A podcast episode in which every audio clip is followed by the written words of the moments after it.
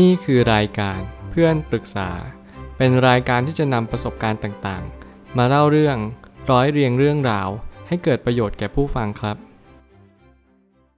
สวัสดีครับผมแอดมินเพจเพื่อนปรึกษาครับ วันนี้ผมอยากจะมาชวนคุยเรื่องทำไมถึงไม่มีใครมาจีบหนูเลย มันเป็นที่อะไรกันแน่ มีคนมาปรึกษาว่า สวัสดีค่ะ หนูอายุ 21 ปี อยากทราบว่าทำไมถึงไม่มีใครเข้ามาจีบหนูเลยคะ ลายๆ คนชอบบอกว่า เขาอาจจะไม่ชอบการแต่งตัวของหนู ซึ่งหนูก็งงว่าหนูแต่งตัวไม่ดีตรงไหน อยากถามคนส่วนมากค่ะว่าทำไมคนถึงไม่กล้าเข้าหาหนูเลย หรือหนูต้องเปลี่ยนการแต่งตัวเหรอคะ ผมคิดว่าคำถามนี้เป็นคำถามที่ดี แล้วมันก็เป็นคำถามที่ใครหลาย ๆ คนที่กำลังโตเป็นวัยรุ่นกำลังมักจะถามตัวเองว่า เอ๊ะ สิ่งที่เราเป็นเนี่ยมันคือสิ่งที่ทุกคนชอบเราหรือเปล่าแต่ผมกล้าพูดเลยว่าหลายๆคนที่เป็นตัวเองในแบบที่ตัวเองเป็นเนี่ย แน่นอนเราจะมีกลุ่มคนที่เขาชอบเรา แล้วก็ไม่ชอบเราซึ่งผมไม่สามารถการันตีได้หรอกว่า หน้าตาแบบนี้แล้วจะมีคนเข้ามาหาเราเยอะ หรือหน้าตาแบบนั้นจะไม่มีคนเข้ามาหาเรา เพียงแต่ว่าเราต้องระลึกรู้อยู่เสมอว่า สิ่งที่เราเป็นจงเป็นตัวเองซะ จงเรียนรู้จากสิ่งที่เรามีในชีวิตประจำวัน ก็คือเมื่อไหร่ก็ตามให้เราสังเกตกันมากขึ้น เราก็จะรู้ว่าสังคมเนี่ยต้องการอะไรจากสิ่งที่เราทำจริง ๆ นั่นหมายความว่าบางคนอาจจะชอบคนอ้วน คนอวบ คนผอม คนผิวขาว คนผิวคล้ำ หรือคนผิวสองสี นั่นจริงเป็นคำตอบว่า แต่ละคนก็จะชอบรูปแบบลักษณะท่าทางเนี่ยไม่เหมือนกัน บางคนลงรายละเอียด บางทีดูที่นิสัย ดูที่สภาพแวดล้อม ดูที่จังหวะจะโคนว่าเหมาะเจาะหรือเปล่า สิ่งเหล่านี้เป็นสิ่งที่สำคัญมากๆที่เราจะเรียนรู้ว่า แต่ละคนนั้นก็ไม่เหมือนกัน และแต่ละคนก็เป็นแต่ละหนึ่ง ซึ่งเราเป็นตัวของตัวเองแหละดีที่สุดแล้ว วันหนึ่งคุณจะพบเจอ คนที่เขาเข้ามาหาคุณและรักในสิ่งที่คุณเป็นจริง ๆ ขอเพียงแค่คุณเห็นคุณค่าตัวเองก็พอ ผมไม่ตั้งคำถามขึ้นมาว่า ปัญหาเรื่องการแต่งตัวอาจจะเป็นปัญหาของเพื่อนเราเสียมากกว่า แต่ในความเป็นจริงแล้ว เพศตรงข้ามอาจจะดูที่รูปร่าง สัดส่วนมากกว่าการแต่งตัว ถ้าเกิดสมมติผมมองต่างก็คือ ผมคิดว่าผู้ชายเนี่ยหรือว่าเพศตรงข้ามเราเขาอาจจะชอบในสิ่งที่เราอาจจะไม่คาดคิดก็ได้บางทีคนเราอาจจะชอบแค่รอยยิ้มบางคนชอบคนที่มีรักยิ้ม บางคนชอบคนยิ้มสวย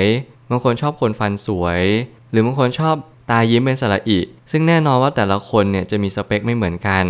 จะมีความรู้สึกที่เราชอบสิ่งสิ่งหนึ่งเนี่ยแตกต่างกันไป หน้าที่เราก็คือบริหารเสน่ห์แล้วก็รู้ว่าเสน่ห์ของตัวเองคืออะไร อยู่ที่ตรงไหน เราจะสามารถที่จะมัดใจคนเนี่ยด้วยวิธีการใด นี่คือสิ่งที่เราต้องเรียนรู้ เพราะชีวิตเนี่ยมันไม่มีคำตอบตายตัวจริง ๆ แล้ว มันเหมือนกับว่าเราก็ทำในสิ่งที่เราทำนั่นแหละ ให้เราเป็นธรรมชาติมากที่สุด ไม่เป็นต้องปรุงแต่งอะไรมาก เพียงแต่เราก็ค่อยๆ เรียนรู้และปรับปรุงตัวไปเรื่อยๆว่า สิ่งที่เราเป็นแล้วเขาชอบแบบนี้เพราะอะไร แต่ละคนก็จะชอบสิ่งที่เราเป็นไม่เหมือนกัน แต่มันไม่มีคำตอบชัดเจน โดยที่เราต้องมีหลักฐานหรือว่ามีข้อมูลวิจัยว่าคนแบบนี้ชอบแบบนั้น เพียงแต่ผมคิดว่าสิ่งที่หลาย ๆ คนอาจจะบอกว่าโอเค คนนั้นก็ชอบเธอที่การแต่งตัวนะ คนนั้นก็ชอบเธอที่โปรไฟล์นะ คนนั้นก็ชอบเธอที่ฐานะทางการเงินนะ ผมคิดว่าแต่ละคนก็พูดตามความคิดเห็นของตัวเอง ซึ่งไม่มีมูลหรือไม่มีข้อเท็จจริงอะไรทั้งนั้น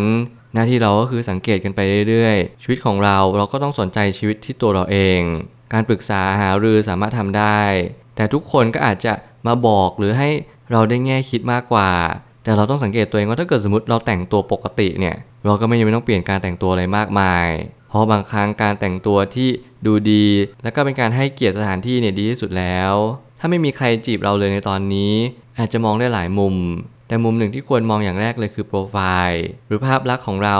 อาจจะไม่โดนใจคนที่เขาจะเข้ามา คือบางครั้งเนี่ยเราก็ต้องเรียนรู้ว่าสิ่งที่จะมีคนเข้ามาหาเรา เราก็ต้องเข้าใจและตระหนักรู้ได้ว่า เราควรที่จะเปลี่ยนโปรไฟล์หรือเปล่า หรือเราอาจจะลงรูปในสื่อโซเชียลน้อยเกินไป เพราะผมสังเกตเห็นหลายคนแล้วว่าการลงรูปภาพหรือว่าการมีความเคลื่อนไหวน้อย คนเขาก็จะไม่ค่อยรับรู้ว่าเรา กำลังทำอะไรหรือชอบอะไร คือบางครั้งเนี่ยเราก็ต้องค่อยๆ ปรับปรุง เปลี่ยนแปลงไปเรื่อยๆ จากที่เราเป็นคนลงรูปน้อยอาจจะลงรูปเยอะมากขึ้น หรือสิ่งที่เรากำลังทำในวันนี้ อาจจะไม่ได้ตอบโจทย์สิ่งที่คนเขาชอบจริง ๆ หรือเพื่อนเราอาจจะมีน้อยจนเกินไป ซึ่งสิ่งเหล่านี้ก็ต้องถามกันไปเรื่อยๆ กฎเกณฑ์อะไรมันก็จะไม่มีอะไรมาก เพียงแต่เราก็ต้องดูสดใสร่าเริง และก็พยายามดูมีน้ำมีนวลในการกระทำต่างๆไม่ว่าจะเป็นรูปร่างหน้าตา การดูแลผิวพรรณสุขภาพ สิ่งนี้เป็นสิ่งที่สมควรจริงๆ ระยะเวลาที่เข้ามาของแต่ละคนไม่เท่ากันจริง ๆ ซึ่งบางคนมีคนรุมจีบช่วงมัธยม บางคนช่วงมหาลัย หรือบางคนช่วงทำงาน แล้วมันตอบยากว่าสรุปเราจะมีคนมาจีบช่วงไหน ผมคิดว่าความรักเนี่ยมันเป็นเรื่องที่หลากหลายมากๆ แล้วมันก็เป็นเรื่องที่มันจำเป็นจะต้องเรียนรู้ชีวิตสักหน่อยหนึ่งเพราะสิ่งหนึ่งที่เราต้องเริ่มเรียนรู้ก็คือรักตัวเองให้เป็นก่อน ความรักเนี่ยมันเป็นเรื่องที่ไม่สาธารณะ มันเป็นเรื่องที่เฉพาะเจาะจงจริง ๆ มีหลายครั้งที่ผมเห็นหลายเคสและก็หลายคน มีปัญหาความรักตั้งแต่เริ่มต้น และเคสนี้ก็เป็นเคสตัวอย่างที่เรามีความรักตั้งแต่ก่อนที่จะมีความสัมพันธ์อีก ก็คือเราไม่รู้ว่าทำไมถึงไม่มีคนจีบ แล้วนั่นแหละปัญหามันก็จะตามมาเต็มไปหมด ซึ่งสิ่งนี้ผมก็กล้าพูดได้ว่าเราทุกคนมีปัญหาในทุกๆ หย่อมย่าปัญหาที่น้อยสุดก็คือคนเข้ามาหาเราหรือไม่เข้ามาหาเรา แต่ปัญหาที่สำคัญที่สุดก็คือ ถ้าเกิดสมมติมีคนเข้ามาหาเราแล้ว เราสามารถจะรักษาเขาไว้ได้หรือเปล่า การมีความสัมพันธ์กับการรักษาความสัมพันธ์นั้นแตกต่างกันอย่างสิ้นเชิง หน้าที่ของทุกคนก็คือเรียนรู้ที่จะประคับประคองความสัมพันธ์ทำยังไงก็ได้ให้ความรักครั้งนี้คงอยู่กับเราตลอดไป หรือพยายามทำสิ่งที่ดีที่สุด เพื่อให้ผลลัพธ์ออกมาดีที่สุดเชกเช่นเดียวกัน ความผุดผ่องคือจุดที่จะมีคนเข้ามาสนใจเรา แล้วมันก็เป็นสิ่งที่เราควรจะดูแลตัวเองอยู่เนืองๆ อย่าปล่อยตัวเองอย่างเด็ดขาด เพราะทุกครั้งที่เราปล่อยตัวเอง นั่นหมายถึงเราเพิกเฉยต่อภาพลักษณ์ไม่ว่าอะไรจะเกิดขึ้น ไม่ว่าคุณจะมีแฟนหรือไม่มีแฟน หน้าที่สำคัญที่สุดก็คือ คุณต้องดูแลตัวเองตลอดเวลา ลองสังเกตตัวเองว่าเราเป็นคนสะอาดสะอ้านไหมกลิ่นปากมีหรือเปล่า สิ่งที่เราควรสังเกตจริง ๆ ก็คือ ภาพลักษณ์ รูปลักษณ์ ลักษณะเรานิสัยเรา สิ่งนี้ควรจะสังเกตกันให้มากที่สุด เพราะสิ่งนี้แหละมันจะทำให้ความสัมพันธ์นั้นทะยานขึ้นไป มีการพัฒนาทางความสัมพันธ์มากกว่า และถ้าเกิดสมมติรูปลักษณ์เราดีแล้วนิสัยเราดีแล้ว เราก็ค่อยๆ แก้ไปทีละเรื่องสองเรื่อง นั่นแหละจริงเป็นเหตุผลที่ดีกว่า เพราะบางทีแต่ละความสัมพันธ์แต่ละคนรัก มันก็ไม่มีกฎตายตัวว่าเราจะต้องทำยังไง แต่มันก็จะมีแง่มุมทั้งภายในภายนอก โอกาสในการพบเจอผู้คน เราอยู่แต่บ้านมากเกินไปหรือเปล่า เราลองไปงานสัมมนาดีไหมหรือไปดูสถานที่สถานที่หนึ่งกลุ่มหนึ่งไปตลาดไปงานวัด ไปอะไรแบบนี้เป็นต้นที่มันทำให้เราได้มีโอกาสพบเจอผู้คน นี่แหละจึงเป็นเหตุผลที่สำคัญ ที่ทำให้เราได้มีโอกาสเฉิดฉาย และแสดงสิ่งที่ตัวเองเป็นจริง ๆ สุดท้ายนี้ความรักที่เห็นว่ามีคนมาแจกขนมจีบเยอะ อาจจะไม่ได้เป็นตัวชี้วัดคุณภาพของความสัมพันธ์ ใช้เวลาในช่วงนี้เรียนรู้จากการรักษาความสัมพันธ์เอาไว้ เพราะมันสำคัญในช่วงเริ่มต้นความสัมพันธ์มากกว่า แล้วนี่ก็ต้มต่อของคนที่ไม่ค่อยมีคนมาจีบ นั่นหมายความว่าคุณมีโอกาสที่จะรักษาความสัมพันธ์ได้นานกว่า แล้วก็ยืดยาวมากกว่า เพราะว่าคุณเรียนรู้จะทุ่มเท อย่างเต็มที่ทำให้ดีที่สุด คุณเรียนรู้เรื่องความถูกต้องเรียนรู้เรื่องความดี เข้าใจสิ่งต่างๆ ตามความเป็นจริง เพราะคุณมีเวลามากกว่าคนที่มีแฟนเยอะ บางครั้งเราเอาเวลาทั้งหมดไปพัฒนาสิ่งภายนอก รูปร่างหน้าตาทำสัญญกรรม แต่เราลืมเปลี่ยนนิสัยของตัวเอง เราลืมว่าในท้ายที่สุดแล้วความสัมพันธ์ที่ดีเนี่ยมันต้องประกอบด้วยสิ่งที่มันเป็นเสาหลักของความสัมพันธ์ นั่นคือระยะห่าง ความเข้าใจ การยอมรับซึ่งกันและกัน สิ่งอันนี้เป็นคุณสมบัติที่เราต้องฝึกฝน เพราะมันจะไม่เกิดขึ้นเองตามธรรมชาติมันจะเป็นโอกาสให้เราได้เรียนรู้สิ่งเหล่านี้ก็ได้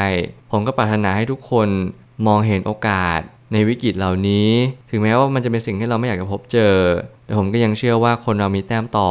แล้ววันหนึ่งที่จะเกิดสมมติเราได้ลงแข่งจริง เราก็จะทำได้เต็มที่ นี่แหละคือการเอาชนะใจตัวเองและผู้อื่น ก็คือการเริ่มต้นที่จะรักตัวเองให้เป็น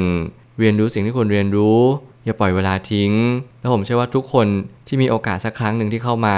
คุณจะสามารถรักษาความสัมพันธ์ได้ดีกว่า คนที่มีแฟนเยอะก็ได้ ผมเชื่อว่าทุกปัญหาย่อมมีทางออกเสมอ ขอบคุณครับ รวมถึงคุณสามารถแชร์ประสบการณ์ ผ่านทาง Facebook Twitter และ YouTube และอย่าลืมติด Hashtag เพื่อนปรึกษาหรือ f r ร e n d t a l k ด้วยนะครับ